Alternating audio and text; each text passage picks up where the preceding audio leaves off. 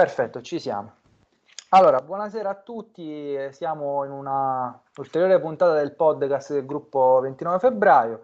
Eh, io sono Alessio Conforto, oggi abbiamo due ospiti, eh, uno è Antonio Matasso, gli diamo precedenza, è un amico del gruppo 29 febbraio, sempre disponibile eh, a darci eh, il suo contributo e un altro è Andrea Germanà, eh, che diciamo è un po' borderline, sei un amico del gruppo, sei un concorrente esterno, ancora la tua posizione non è ben chiara, magari la, la definirai buonasera, in buonasera. seguito.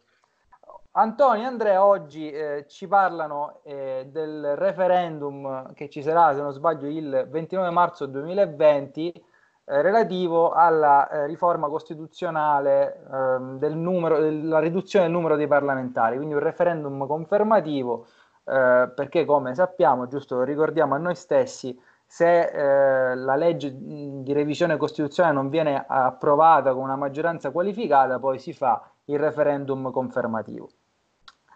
Partiamo da Antonio Matasso, che è il promotore di un mh, comitato mh, referendario, un comitato per il no, c'è chi dice no, eh, che fa riferimento al Partito Radicale, Antonio lo conoscete, mh, avvocato, docente, universitario, giornalista, e ci darà una prima visione eh, su, sui fatti e sull'impatto che ha eh, sul sistema, perché poi non è una mera eh, diminuzione numerica, ma ha un impatto sul sistema, de- sulla nostra democrazia.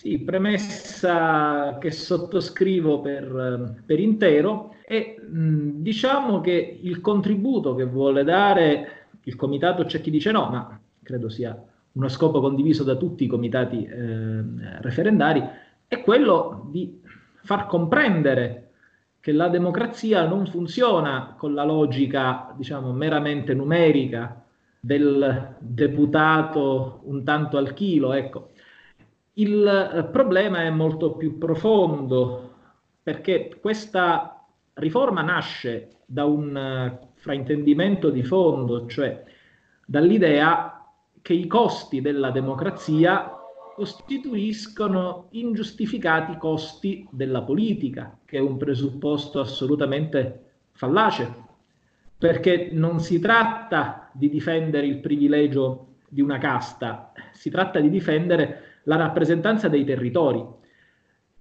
La difficoltà di fondo è che quando si osserva questo, cioè che cambiando in modo significativo il rapporto numerico tra rappresentati e rappresentanti, vi saranno giocoforza dei territori che non avranno più voce nelle aule parlamentari, l'obiezione con cui si controbatte è in genere quella che comunque questo taglio del numero dei parlamentari consente grandi risparmi.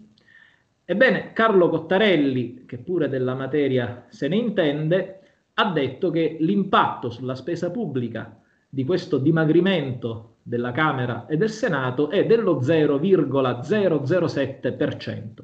Quindi si risparmia lo 0,007% per privare della rappresentanza in Parlamento intere aree di questo paese, che è un paese fatto di periferie, dove ci sono tante periferie che per un semplice calcolo matematico, ripeto, siccome la democrazia viene trattata da chi ha voluto questa, eh, tentativo, questo tentativo di riforma costituzionale come se fosse della trippa, e allora eh, se eh, ci atteniamo ovviamente al eh, rapporto eh, numerico che viene modificato da questo tentativo di riforma, statisticamente ci saranno territori di 100, 90, 80, 60 mila abitanti che non potranno più aspirare ad avere il deputato in Parlamento perché le circoscrizioni elettorali ovviamente dovranno essere più ampie in presenza di un minor numero di eh, parlamentari. E però il gioco non vale la candela perché questo sacrificio di non poter esprimere dei parlamentari ha come vantaggio il risparmiare lo 0,007% della spesa pubblica. Che Mi poi sembra... Antonio, scusami se ti interrompo, ma questa era no, no. una curiosità. Eh, sostanzialmente ho eh, notato che il problema eh, del risparmio è un problema non nuovo, perché sì. Eh, se andate a cercare i lavori dell'Assemblea Costituente, c'è un intervento di Umberto Terracini, che era il presidente dell'Assemblea Costituente. Sì, è stato il, il presidente dopo Saragat, esatto. Esatto, Umberto Terracini eh, dice, eh, ma in realtà eh, ci sono delle spinte al di fuori del, del Parlamento, al di fuori dell'Assemblea Costituente, eh, relative al numero dei parlamentari, che sono fondate, che hanno come ragione ispiratrice il risparmio, cioè meno parlamentari eh, corrispondono a un maggior risparmio, cioè è da 70 anni e in 70 anni evidentemente questa argomentazione è un'argomentazione che però fa presa sulla popolazione. Perché se allora, è un'argomentazione... Anni... Un, sì, è uno, un'obiezione, come dire, che appunto non è nuova. Uh, tu hai giustamente ricordato un precedente illustre, quello di Umberto Terracini, che fu il presidente dell'Assemblea Costituente che subentrò a Saragat, a Giuseppe Saragat, quando con la grande sensibilità istituzionale che caratterizzava il presidente Saragat, lui si dimise da presidente dell'Assemblea Costituente dopo aver promosso un nuovo partito socialista, eh, scissosi dal, dall'allora PSIUP, poi ehm, ridiventato PSI, e ehm, Terracini era una personalità adamantina, sicuramente un grande uomo delle istituzioni, però dobbiamo anche considerare che pur in una intelligenza lucidissima, in un, in un uomo di grandi idealità e valori come eh, Terracini, probabilmente c'era una, eh, diciamo, una visione che risentiva eh, del fatto di costruire abimis fundamentis un ordinamento sulle macerie del fascismo e dove magari non era particolarmente presente la dimensione del confronto con gli altri paesi europei, col rapporto eletti-elettori che c'è negli altri paesi europei, ma non è chiaramente una colpa di Terracini, erano magari in quel momento appena usciti dalla guerra, presi da altre eh, priorità. Però oggi, in un mondo globalizzato, secondo me noi non possiamo non porci il problema di come le altre democrazie affrontano questo tema del rapporto fra rappresentati e rappresentanti, e di come lo coniugano con eh, le questioni legate ai eh, rispettivi costi. E a questo e allora, punto poi Antonio io ti proporrò una riflessione proprio sì. sul, sull'ottica comparatista, perché ci sono delle cose che io non pensavo, alcune curiosità eh, sotto questo punto di vista. Prima di darti... Poi, sì. Vorrei proprio spendere la parola poi su questo quando tu ecco... Sì, eh, poi, poi, poi ne parliamo. Ora voglio coinvolgere un attimino Andrea perché immagino che Andrea eh, abbia un po' un pepe politico eh, diverso, di impostazione meno ecumenica, perché comunque Antonio è anche un accademico, no? quindi è uno studioso, è un cultore della questione e giustamente si sofferma sui, massi, sui massimi sistemi. Tu Andrea invece che contributo eh, dai alla nostra discussione e anche all'interno del tuo comitato, il comitato a cui tu fai riferimento che è noi no, giusto punto EU. Sì, sì.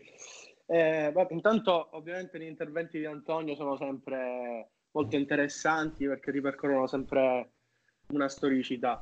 Allora, io, a me piace vederla così, eh, perché siamo arrivati a fare il taglio eh, dei parlamentari? Perché eh, per populismo, perché ai 5 Stelle serviva un'affermazione grossa per prendere voti e non perché c'è stato un, eh, come dire, un piano a livello eh, un piano di riforma generale del, del Parlamento. Ehm, il discorso qual è? Il rispa- partiamo diciamo, dal problema più concreto, forse, o meglio, quello più vicino ai cittadini. Le persone sono, come dire, incavolate con la politica perché eh, la politica non ritorna eh, ai cittadini, diciamo, le, le, le, come si può dire, quello di cui abbiamo tutti di, di bisogno. Quindi si, si, è andato a creare questo astio verso il Parlamento e quindi con una certa nonchalance si dice, vabbè, tagliamoli, mandiamoli a casa.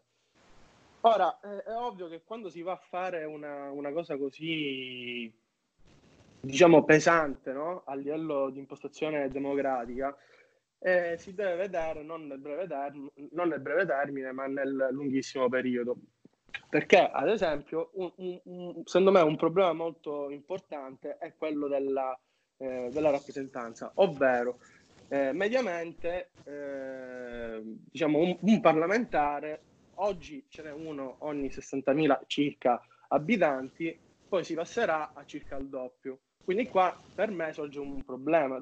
Se una persona che vuole buttarsi, diciamo così, in politica deve convincere 60.000 persone a votarlo, dovrà spendere, tra virgolette, di budget elettorale una determinata somma. Quando però raddoppia il bacino d'utenza, diciamo i costi aumentano e quindi subentra il problema. Non è che poi la politica diventa ancora più ehm, d'accesso, diciamo, a chi è benestante, diciamo così, perché comunque eh, Certo, hai bisogno di maggiori risorse per intercettare risorse, ma, ma guarda, una platea guarda, diversa. Eh, quindi già questa cosa per me non è più una garanzia di... Eh, non, cioè, viene a mancare una garanzia non indifferente. Eh, Ora, proprio, per... sì. proprio, a questo proposito vorrei ragionare un attimino con voi, con voi due sui numeri. Prima sì. i numeri eh, nostri relativi al rapporto tra parlamentari e elettori e poi anche appunto come anticipato in un'ottica comparatista.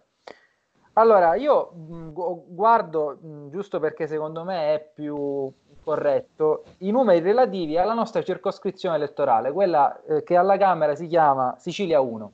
Sì. Allora, si passerà da eh, un deputato ogni, 25, ogni 94.000 ehm, elettori eh, non elettori, qui eh, nelle schede di, di, lettura del disegno di legge mi, mi, mi, dà una tabella popolazione media per seggio, quindi immagino gli elettori siano leggermente di meno, sì. ha un rapporto di eh, 15 deputati per 157.000 residenti. Quindi si passerà, eh, ci, ci sarà un incremento del rapporto cioè una riduzione dei seggi, scusate, mi pari al 40%. Sì. Ora, questo è sicuramente la prova provata di quello che dite voi, di quello che sostenete voi.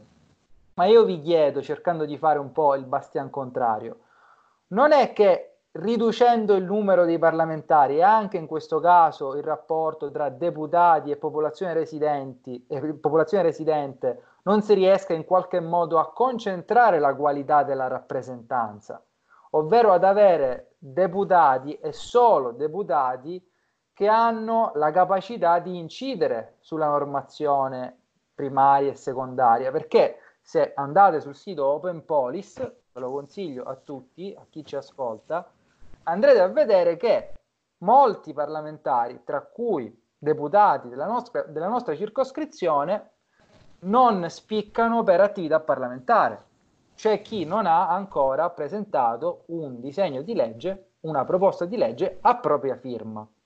Vi faccio Beh, questa domanda. Secondo, secondo, me il problema è la legge elettorale. Esatto. Finché c'è questa impostazione, Dio, puoi fare tutti i tagli che vuoi, ma se tanto una Mariella Naboschi si può agganciare, no?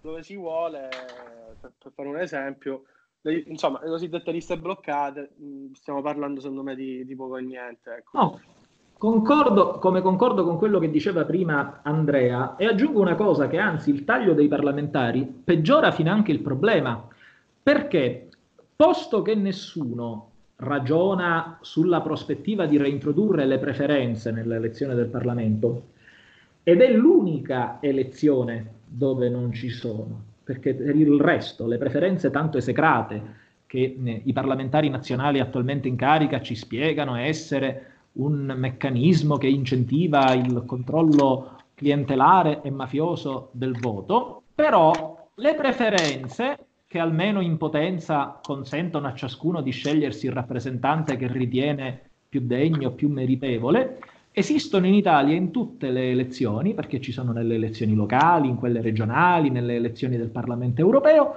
meno che per l'elezione del Parlamento italiano, della Camera e del Senato. E con il taglio fatalmente dei parlamentari, la riduzione della rappresentanza in un contesto dove sono non dico neanche le segreterie di partito perché sarebbe un complimento qualificarle come tali, ma nel momento in cui sono i cerchi magici, i leader senza responsabilità e dalle investiture poco trasparenti che ci sono oggi alla testa degli aggregati politici, e allora fatalmente cosa succederà? Che questi seggi divenuti di meno, in un contesto in cui saranno i leader a continuare a nominare i deputati con un'investitura dall'alto. Questi seggi andranno al giro stretto, al cerchio magico, a tutti, diciamo, coloro i quali, per le più varie ragioni, si ritiene di dover garantire a tutti i costi.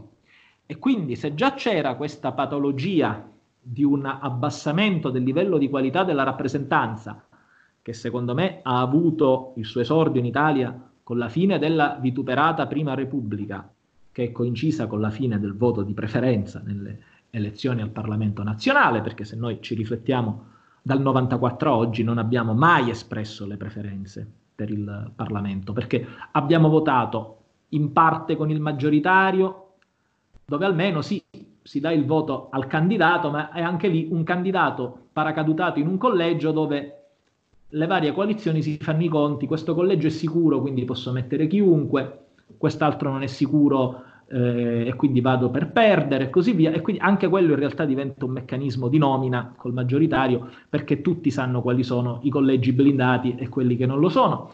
E poi avevamo una quota proporzionale, abbiamo avuto una quota proporzionale da prima minima col Mattarellum e poi diciamo col Porcellum e ehm, le successive diciamo, evoluzioni, involuzioni, vuoi per interventi sacrosanti della Corte Costituzionale, vuoi per tentativi di riforma più o meno abortiti, abbiamo avuto poi un proporzionale che comunque partiva dal presupposto che le preferenze fossero un male. Quindi noi è ormai da 25 anni che non esprimiamo più eh, la preferenza in un sistema così incancrenito, diminuire i parlamentari peggiora, amplifica il problema della qualità della rappresentanza, perché entreranno sostanzialmente in Parlamento, nominati dai leader degli aggregati politici attuali, soltanto i parenti stretti, visto che i posti sono di meno. Quindi se magari, pur in questo sistema pessimo, oligarchico, che perdura, eh, per sbaglio qualche outsider si poteva ritrovare parlamentare,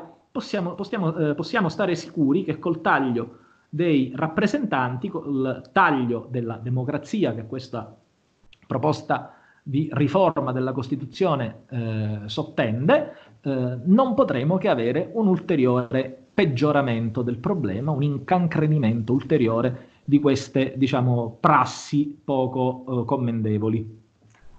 Infatti io temo che piuttosto che mh, diciamo, aumentare la qualità dei singoli rappresentanti, eh, verranno candidati quelli che nelle precedenti assemblee, nei precedenti parlamenti hanno, hanno preso ta- più...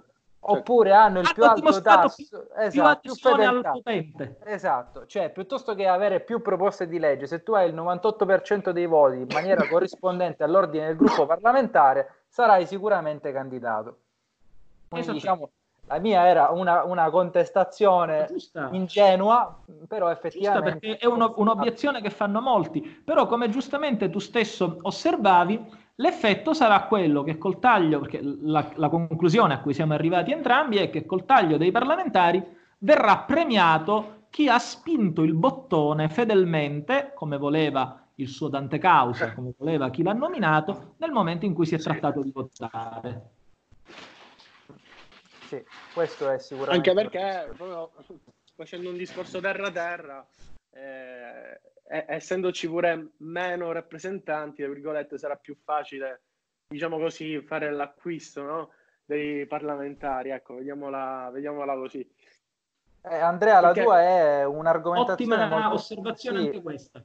Perché poi io penso che avremmo maggioranze risicate al Senato. Al Senato certo, già oggi già oggi abbiamo maggioranze risicate, figuriamoci con 100 parlamentari in meno.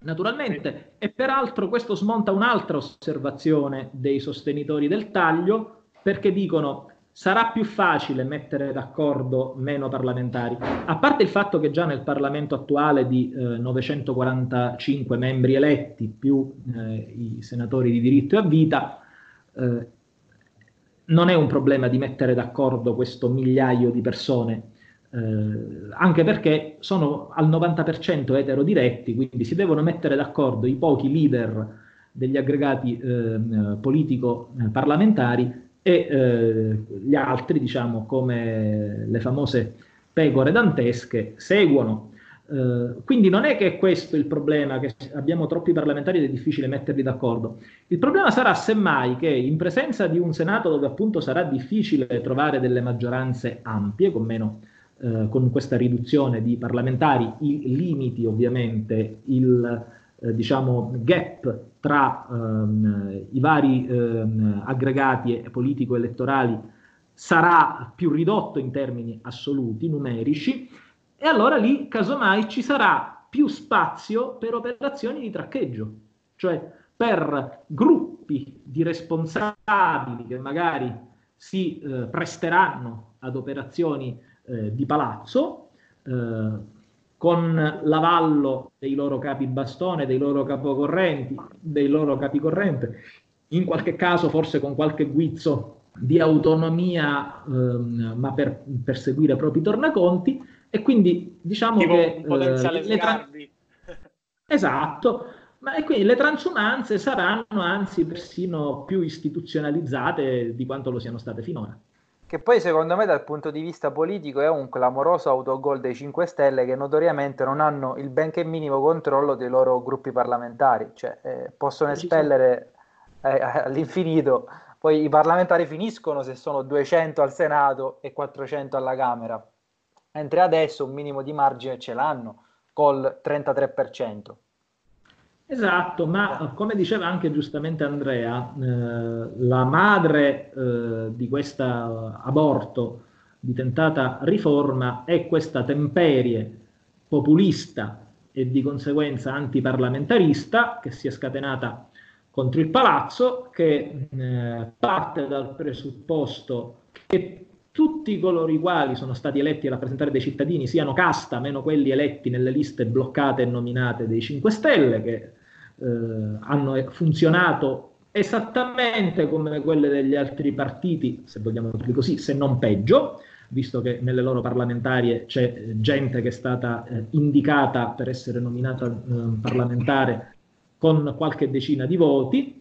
Eh, e però oh, questa riforma è frutto di questa ondata eh, populista e antiparlamentarista che i 5 Stelle le hanno abbondantemente eh, cavalcato, e però ora siamo in presenza di una forza che sta morendo, che si sta consumando e che però potrebbe lasciare il suo ultimo frutto avvelenato attraverso questa eh, pessima riforma, questa ulteriore deforma costituzionale che ehm, sarà oggetto appunto del, del, referendum confermativo del 29 marzo. Noto che anche stasera abbiamo raggiunto la, la quota eh, inimicarsi 5 Stelle perché già il precedente podcast eh, e soprattutto quello che ancora eh, non è stato pubblicato, anzi probabilmente quando verrà pubblicato questo sarà già uscito il podcast di cui sto parlando in cui eh, io mi contraddistinguo appunto per parlare male dei 5 Stelle quindi eh, anche in questo caso non mi smentisco. Andrea, eh, ora mh, partiamo da te eh, per fare riferimento all'attività del tuo comitato. Eh, Andrea, ci sei? Sì, sì. Perfetto. Il tuo comitato eh, a chi fa riferimento? Eh, dici chi sono i fondatori? Allora, sì. i, il coordinamento sono, sono, quattro persone: Giuseppe Bozzi, Vincenzo Palumbo, senatore di Messina, l'avvocato Andrea Pruiticiarello e Federico Tedeschini. Invece, tra i soci fondatori parlamentari eh, possiamo trovare Deborah Bergamini, Andrea Gangini, eh, Gregorio De Falco, ecco, ex 5 Stelle, eh, Sandra Lonardo eh, Nazario Pagano, Gianni Pittella. Eh, diciamo che l'impostazione è abbastanza semplice, no. ci sono i comitati eh, a livello sempre comunale e poi c'è il eh, coordinamento eh, nazionale. Quindi la struttura mi pare di capire è anche abbastanza allargata dal punto di vista dell'estrazione politica. Sì, sì, sì, diciamo riesce a prendere un bel po' anche di parlamentari, diciamo non proprio de, de, dello stesso, ah. della stessa linea politica, ecco. Ma Mentre... per... ah, dimmi, dimmi. Ma proprio perché comunque questa riforma è talmente assurda che era veramente difficile secondo me non trovare gente che comunque era veramente difficile non trovare parlamentari eh, pro questo, questo taglio ecco. Antonio, mentre eh, il comitato di cui tu sei promotore fa riferimento al Partito Radicale, giusto? Sì, fa riferimento al Partito Radicale che ne è stato il soggetto promotore, però eh, abbiamo raccolto anche qui adesioni trasversalmente tra i, i parlamentari, eh, ne abbiamo avute da dissidenti diciamo, del, del PD e di eh, Italia Viva, ne abbiamo avute anche altrove nell'emiciclo eh, parlamentare, eh, è, ripeto, costituito dal Partito Radicale, che attualmente è eh, il più antico partito della sinistra italiana ancora esistente, eh, ma ehm, aperto a tutti i contributi eh, di coloro i quali vogliono contrastare questa ondata illiberale antiparlamentarista e che vogliono soprattutto che l'Italia non diventi il paese d'Europa con il rapporto peggiore tra rappresentanti e rappresentati, cioè dove, perché questo noi eh, diventeremo con questo taglio, cioè diventeremo il paese che ha meno parlamentari in rapporto alle persone da rappresentare. E qua mi inserisco mh, su quel discorso che avevamo mh, adombrato poco prima. E che ora, è che ora di riprendere? E che riprendiamo perché noi non ci confrontiamo con tutto il rispetto con la Polonia, con l'Ungheria e così via, ma ci confrontiamo normalmente con la Francia, la Germania, la Gran Bretagna. Sono i paesi che hanno una popolazione comparabile con la nostra, chi ha un senso della storia di quello che è stato il ruolo dell'Italia l'Italia è una grande potenza culturale, politica, geopolitica, anche se eh, con la Seconda Repubblica lo è stata di meno in quest'ultima dimensione. E quindi dico noi ci confrontiamo con le altre grandi potenze, con tutto il rispetto eh, per gli altri paesi. Eh, e quindi se consideriamo che in Gran Bretagna, che ha più o meno la nostra esatta popolazione, poco di più, siamo lì, ecco, insomma. In Gran Bretagna ci sono 1400 e passa parlamentari. Tra eh, la Camera dei Lord, che sarebbe il loro Senato, che ne ha 770 e rotti, e la Camera dei Comuni che ne ha 650, quindi addirittura di più della Camera dei Deputati italiana. In Francia ci sono 925 parlamentari, e quindi sostanzialmente lo stesso numero, 20 di meno, insomma, di quelli che abbiamo noi, con un'assemblea nazionale, la Camera dei Deputati francese, che si chiama così dai tempi della rivoluzione, come ricordiamo, che ha 577 componenti, quindi è poco, diciamo, più uh, dimagrita rispetto alla Camera dei Deputati italiana, mentre il Senato francese ha 348 senatori, quindi ha più componenti rispetto al Senato italiano. Lo Ora, stesso, Antonio, se guardiamo la Germania, prego, prego. Eh, mi inserisco perché eh, diciamo da, da, queste, da, questi dati nasce una mia contestazione che però io immagino già quale sarà la controargomentazione. perché?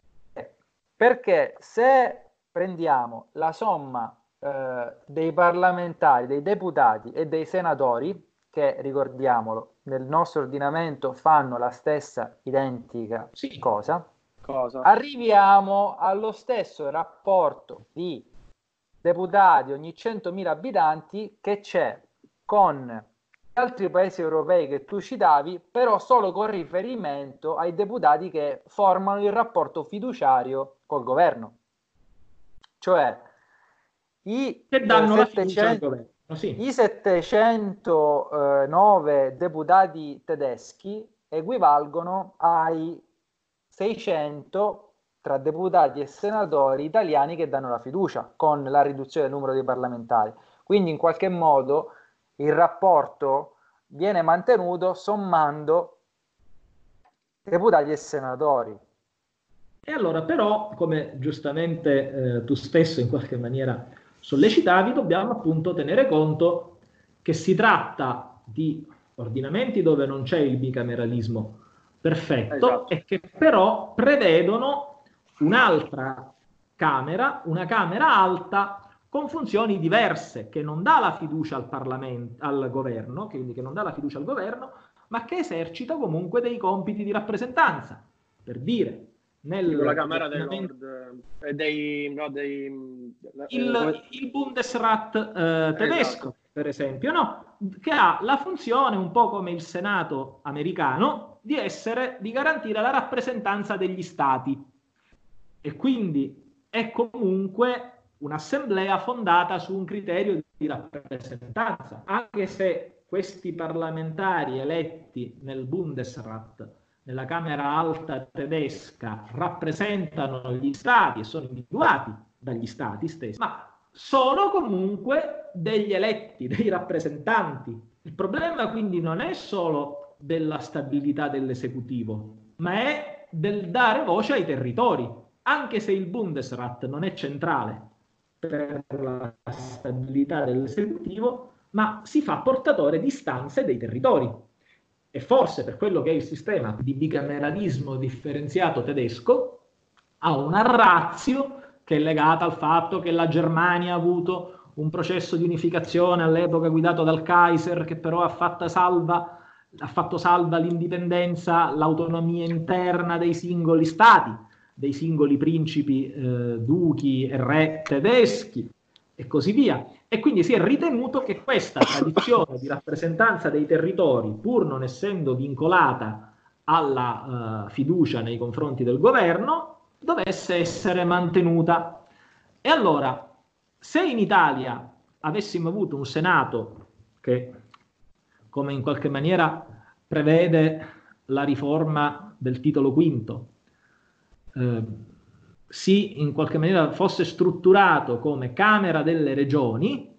Come anche... voleva fare Renzi, con, se non sbaglio, giusto? Lui voleva farlo però anche lì con una, una, cosa, come dire, molto contraddittoria che in pratica creava come minimo sette procedimenti legislativi diversi fra Camera Alta e Camera Bassa. Ma se avessimo fatto una cosa molto più semplice, per dire il Senato non dà la fiducia al governo, però si esprime per una seconda lettura su tutte queste materie, regioni, autonomie locali e così via, avremmo dato un senso al Senato e anche se il Senato non avesse più attribuito la fiducia al governo, avremmo mantenuto comunque un livello di rappresentanza adeguato per cui una serie di territori che magari non venivano eh, adeguatamente presi in considerazione dagli eletti alla Camera uh, dei Deputati si potevano recuperare all'interno del Senato.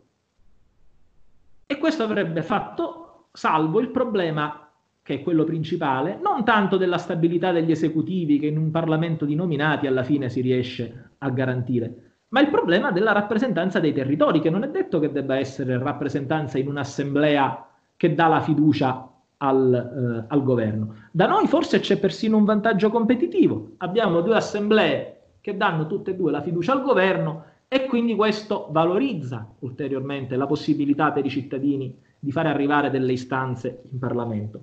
Certo, questa possibilità è più in potenza che in atto, è stata abbastanza in atto durante la Prima Repubblica, quando si eleggevano i parlamentari attraverso le preferenze, ed erano parlamentari che avevano una posizione di potere, se la vogliamo definire così, ma non senza responsabilità, perché dovevano andare a rendere conto di ciò che facevano, in primis al loro partito, che chiedeva loro conto di ogni iniziativa che facevano e, e dell'operato e del perché su alcune istanze del loro territorio magari non erano stati solerti, perché mh, nei partiti di massa il deputato che non era solerte veniva processato nel, nelle sedi di partito e poi dovevano in, uh, ulteriormente rendere conto ai loro stessi elettori.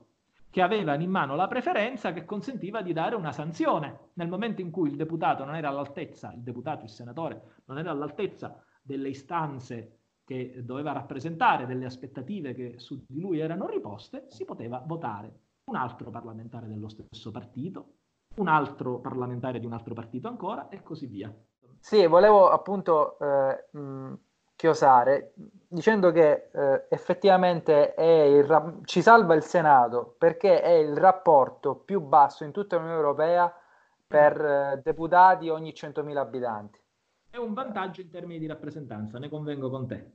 Uh, un'ultima, un'ultima, riforma uh, che, di cui magari non si parla tanto, che però potrebbe essere oggetto di spunti di riflessione, è quella relativa, una volta per tutte, al numero di senatori a vita. Sì. Perché eh, sotto questo punto di vista forse eh, il legislatore mh, mm, non sbaglia, in quanto il dettato costituzionale, non volendo entrare troppo eh, nei tecnicismi, lasciava adito a interpretazioni, cioè eh, i, i, senatori a vita sono cinque in assoluto oppure ogni Presidente della Repubblica può nominare fino a un massimo di cinque senatori a vita, così andando anche a incidere, visto che parliamo di, di maggioranze risicate, andando anche a incidere sulla stabilità di un governo. Ecco, con questa riforma costituzionale eh, i senatori a vita sono in maniera definitiva un massimo di 5. Quindi il Presidente della Repubblica viene un po' depauperato dei suoi poteri di nomina se si ritrova 5 senatori a vita.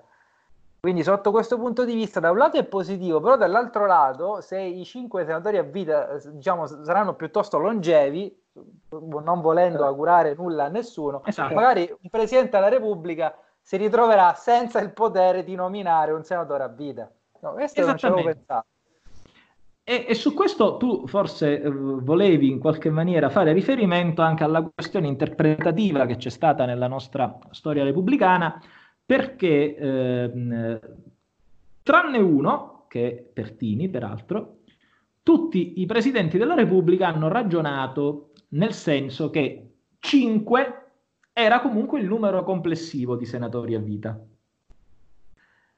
E quindi è pleonastica da questo punto di vista sì. questa previsione, perché solo Pertini ha esercitato diciamo, il potere di nominarne, cioè lui l'ha interpretata nel senso che ogni Presidente della Repubblica ne può nominare cinque. E lui, anche se c'erano già dei, eh, delle persone che investite del laticlavio a vita, c'erano già dei senatori a vita presenti, lui li ha nominati ulteriori cinque. Ma è stato solo lui a farlo, la sua interpretazione può avere qualche fondamento, nessuno però l'ha messa in discussione perché veniva da una persona specchiata e adamantina come Pertini, ma tutti i eh, presidenti della Repubblica si sono attenuti comunque a stare nel novero dei cinque senatori a vita complessivi. Quindi se, ne, se vi erano tre senatori a vita ehm, concretamente presenti nell'aula di Palazzo Madama, ne nominavano altri due, sempre per arrivare a questa cifra complessiva di 5.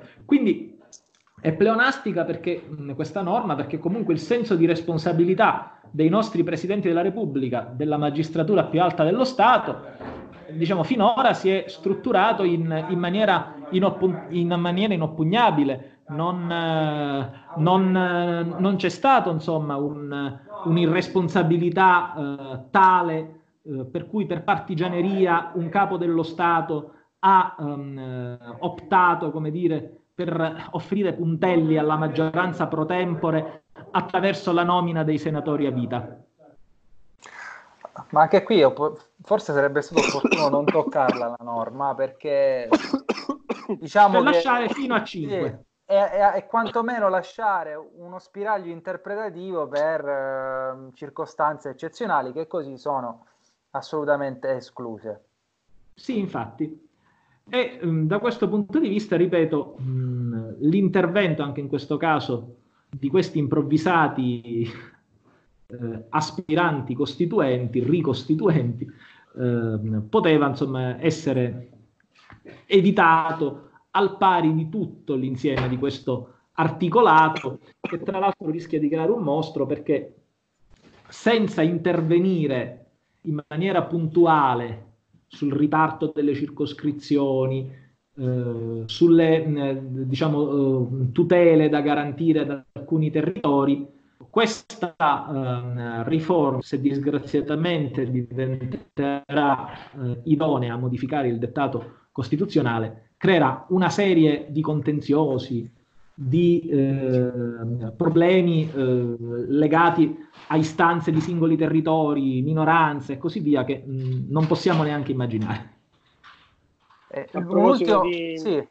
Sì, di sì. se diventerà si eseguirà questa riforma secondo me la cosa è abbastanza interessante perché chi è per il no sicuramente andrà a votare chi è per il sì eh, non lo so come se andrà a votare perché comunque è pur sempre un referendum quindi già c'è una bassa eh, diciamo po- poche persone vanno di, di natura però eh, mh, mm, è bello analizzare il fatto che tutti i grillini, i, i, i rappresentanti dei 5 Stelle e soprattutto gli ex appartenenti, secondo me è, è altamente probabile che andranno in massa a votare per, per il taglio. Eh, soprattutto gli ex, comunque dico, magari si sentono traditi dall'attuale movimento, ma questa cosa del taglio è una, una roccaforte che diciamo che c'è eh, da sempre, quindi secondo me ci sarà un po' da... Eh, durante l'exit pool ci, sarà, ci saranno dei momenti frizzantini eh, durante lo spoglio, ecco. Sì, questo diciamo è probabile, anche se consideriamo che comunque l'elettorato populista certamente, e qua eh, l'osservazione di Andrea mh, mm, tocca un altro nervo scoperto. È chiaro che l'elettorato populista si muove in maniera molto emotiva, no? E quindi, anche se sono scontenti dei 5 Stelle, finiranno per andare a votare per questo taglio, conseguendo però un effetto che sterilizza il loro malcontento. Perché è chiaro che passando il taglio dei parlamentari, i 5 Stelle e la maggioranza stessa saranno abbondantemente rafforzati Certo, e perché quindi... mancherà il casus belli per andare a votare, chi se, chi se la colla. Quindi loro lo fanno sostanzialmente perché diciamo nella contingenza è un dividendo politico importante. Naturalmente, naturalmente. Eh. E, e, questo si eh, incrocia, con l'osservazione assolutamente condivisibile, si incrocia con un altro fatto che è quello legato anche all'elettorato magari meno tra virgolette politicizzato, che, ammesso che rispetto ai 5 Stelle si possa parlare di politicizzazione, ma qua si dimostra la debolezza vera di chi è favorevole al taglio, perché stringi stringi, quando tu parli con un qualunque medio populista sovranista non particolarmente simpatizzante dei 5 Stelle e gli dici ma stringi stringi, se non c'è nessun risparmio significativo, parliamo dei costi di un caffè. Non c'è nessun risparmio significativo. Rischi di alterare significativamente i rapporti di rappresentanza e di privare interi territori del loro eh, referente parlamentare. Rischi di eh, favorire l'ingresso in Parlamento solo dei parenti stretti delle segreterie eh, dei leader e così via. Stringi stringi qual è la ragione per cui tu vuoi il taglio e alla fine la, uh, l'orientamento che emerge è io comunque voglio il taglio perché voglio fare uno sfregio alla casta, che è ovviamente una osservazione molto, come dire, non voglio usare parole pesanti, però insomma un po' trogloditica, eh, che esprime una certa lutulenza. Stringi, stringi, il Parlamento è un parco buoi e tu vuoi fare secchi un po' di questi buoi. Ma questa era, diciamo, una, ehm, un'attitudine che apparteneva a un certo personaggio che si affacciava al balcone di Piazza Venezia e che eh, parlava del Parlamento come di qualcosa a cui mettere la mordacchia, mh, mm, formato da persone che era meglio togliersi dai piedi e così via. Eh, sì, in effetti, guarda, l'unica cosa che è certa è che il Parlamento ne esce indebolito secondo me, questo è fu- fuori di dubbio. Eh, può esserci anche la migliore classe politica di questo mondo, ma anche in pot- potenzialmente eh, ne esce indebolito. E poi un'altra cosa che volevo sottolineare, mh, eh, ci avviamo verso la chiusura, è, è questa, il diverso eh, peso che avranno i delegati regionali nell'elezione del Presidente della Repubblica. Certo. Perché diminuiscono i parlamentari, ma non diminuiscono i delegati regionali. Questo mi fa, esatto. pensare, questo mi fa pensare ancora di più che questa è una mossa per non andare a votare e per mantenere a questo Parlamento la prerogativa di eleggere il prossimo Presidente della Repubblica senza i delegati di centrodestra che ad oggi detiene quante regioni su, su tre, 13 regioni, se non sbaglio, 13 consigli regionali eh, e 13 giunte. Per cui... Sì, la maggioranza assoluta delle regioni italiane attualmente, certo. E quindi la maggioranza assoluta dei delegati. Certamente, e eh, tra l'altro è un altro elemento di aporia, perché i 5 Stelle, ma anche altre eh, formazioni parlamentari, ci hanno spiegato che le regioni sono il male assoluto, sono il luogo in cui si annidano tutte le ruberie e questo taglio dei parlamentari, sebbene diciamo sia legato all'accordo sull'elezione del prossimo Presidente della Repubblica, su uh, tutto ciò che circonda quella importante elezione, determinerà che poi a partire dalla prossima legislatura le regioni avranno un peso maggiore, una voce in, eh, in capitolo rispetto a quella che hanno avuto attualmente.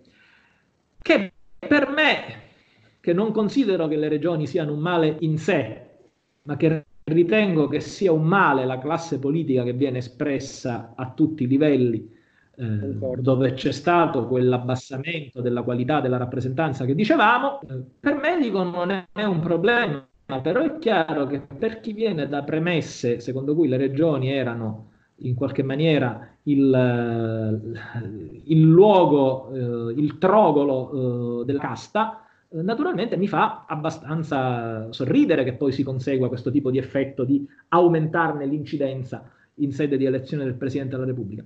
Poi è chiaro, questo ovviamente verrà attutito dal fatto che l'accordo di bassa cucina su cui poggia l'insistenza di questo governo presuppone che questa legislatura tiri a campare fino alla fine o quasi eh, per poter eleggere il prossimo Presidente della Repubblica con gli attuali numeri e con eh, gli attuali rapporti di forza, che ovviamente per chi come il sottoscritto non freme perché un anti-europeista, populista, sovranista vada a fare il Presidente della Repubblica, può anche essere il male minore, però dal punto di vista, ehm, diciamo, delle, dei fondamenti che stanno dietro questa riforma deforma e questo governo di bassa cucina, frutto di un accordicchio che attualmente diciamo, si trova al vertice eh, del nostro potere esecutivo, mi sembra eh, qualcosa di, eh, che deve indurre sicuramente a delle riflessioni. Bene, Andrea, chiudi tu con una tua perla di saggezza. Ma io direi dovrebbero semplicemente impegnarsi realmente su temi molto più concreti, lotta all'evasione, eh, spreco di denaro pubblico perché tutta l'impostazione della macchina burocratica è proprio fatta lenta, mh, fariginosa e tutte queste cose qua. Per me tagliare per risparmiare qualche centinaia di milioni di euro l'anno per avere l'accontentino di dire li abbiamo tagliati è totalmente, totalmente sbagliato. Facciamo un taglio dei parlamentari, ma facciamolo con una riforma molto più ampia, molto più generale. Non facciamolo per una questione di mero populismo, ecco. E se poi vogliamo proprio ottenere un risparmio, tagliamo semmai gli stipendi.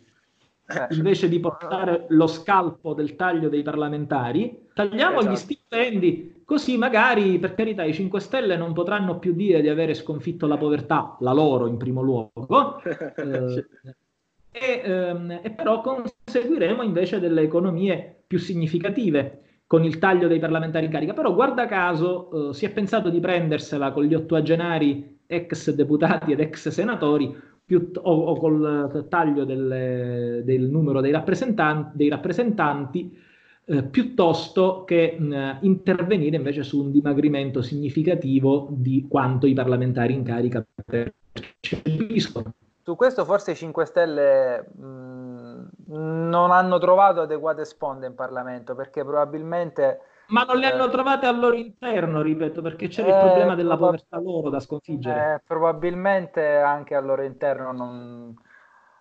sappiamo che problemi, che problemi hanno, però all'origine, o, almeno il programma politico, al di là de- del populismo e al di là delle, degli eccessi, delle sgrammaticature, prevedeva una diminuzione degli emolumenti, delle indennità, delle diarie. Sì. Fino a no. quando non sono state incamerate da loro. le, le famose... Perché poi se diventa difficile rinunciare a, un, a degli emolumenti mensili con, con quattro zeri, no? Certo. certo. Con tutti i benefici ulteriori. E, e tutti i benefici annessi e connessi, certamente, certamente. Quindi, per carità, hanno abolito la loro povertà, mh, eh, sanno che molti di loro questa occasione non la rivedranno più. Una parte significativa di quelli che hanno eletto non hanno un mestiere nella vita. E esatto. ovviamente tutte queste cose poi militano a favore di certe scelte, no? Insomma, perché prendersela con i vitalizi degli ex parlamentari ottuagenari e non invece cominciare dai deputati in carica. Con risultati tra l'altro comici, perché concedendo il sistema retroattivamente, ci sono parlamentari che essendo stati in carica per 30 anni, col presupposto che bisognava tagliare loro il vitalizio, passando al contributivo il vitalizio addirittura aumenta certo, cioè, col, col contributivo eh, hanno accumulato... che conosco personalmente, che sono stati 30 anni in Parlamento, che col contributivo passano da 10.000 a 13.000 euro al mese. Ah, buono a sapersi. Comunque, un buon lavoro, un buon lavoro. Direi che siamo no, arrivati... Se, veramente, se la logica era questa di fare risparmi, eh, a parte di quel fatto che avrebbero dovuto cominciare dai 1.000 attualmente in carica, ma poi oltretutto sono le solite riforme fatte per portare uno scalpo, ma con i risultati che vediamo. Da ad un lato, capocchiam, ad capocchiam. Ad capocchiam. Da un lato parlamentari che prenderanno di più, dall'altro lato parlamentari che vedendosi abbassare a 900 euro il vitalizio, magari hanno 80 anni, 90 anni e pagano una retta di 1500 euro di casa di riposo e non la possono più pagare. Già ne hanno buttato fuori uno, tra parentesi. Ah, questo non lo sapevo. Sì, sì, c'è un parlamentare che è stato buttato fuori dalla casa di riposo perché non avendo più il vitalizio che aveva prima, non la può più pagare. Va bene, questi sarebbero ottimi argomenti di discussione, anche perché poi entra in gioco comunque una considerazione generale del, del sistema pensionistico, della pensione, pensione sociale, certo. tutte queste cose qui che eh, non vengono affrontate eh, no. oggettivamente, non, non, non, sono oggetto di discussione finché non, in, non intercettano diciamo, quel marketing politico che invece fa seguito. E vuol dire che gli, uni, gli, unici poveri sono quelli che sono stati eletti in Parlamento dai 5 Stelle, no? Ma per loro il problema è finito lì, ecco. Chiudiamola, chiudiamola qua perché sennò il nostro podcast verrà eh, definitivamente bandito dal web Va bene, io Va vi bene. ringrazio, vi ringrazio grazie a voi. veramente. Grazie, eh, grazie sia a te che ad Andrea. Tenetevi disponibili, casomai il gruppo certo. 21 febbraio avesse bisogno di voi, del, del vostro contributo, delle vostre idee. Volentieri. Volentieri. Un saluto, buona, un saluto. Grazie, ciao Alessio, ciao Andrea. Ciao, ciao, ciao serata.